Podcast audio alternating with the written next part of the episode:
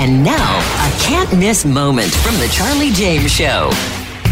Lowest spread is 29 points in this primary. Lowest spread. So, what's going to happen after that? If you really just think about it, what is going to happen when all is said and done? Donald Trump wins the primaries. There's no need to go on. Are we going to see people starting to back out? Are we going to see Joe Biden drop out of the race? That's what a lot of people are predicting because Joe Biden, right now, even after that unbelievably divisive speech that he gave, if you're part of the MAGA movement, if you're a conservative, a true conservative, you're the biggest problem with this country.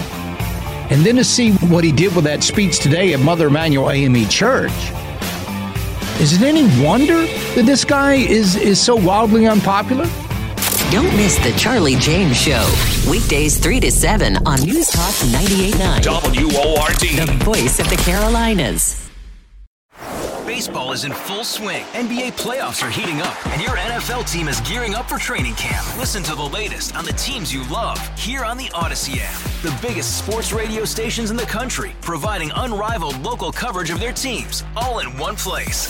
Exclusive interviews with players, coaches, and team executives, streaming live and always available on demand. Stay in the know with your favorite teams right here on the Audacy app.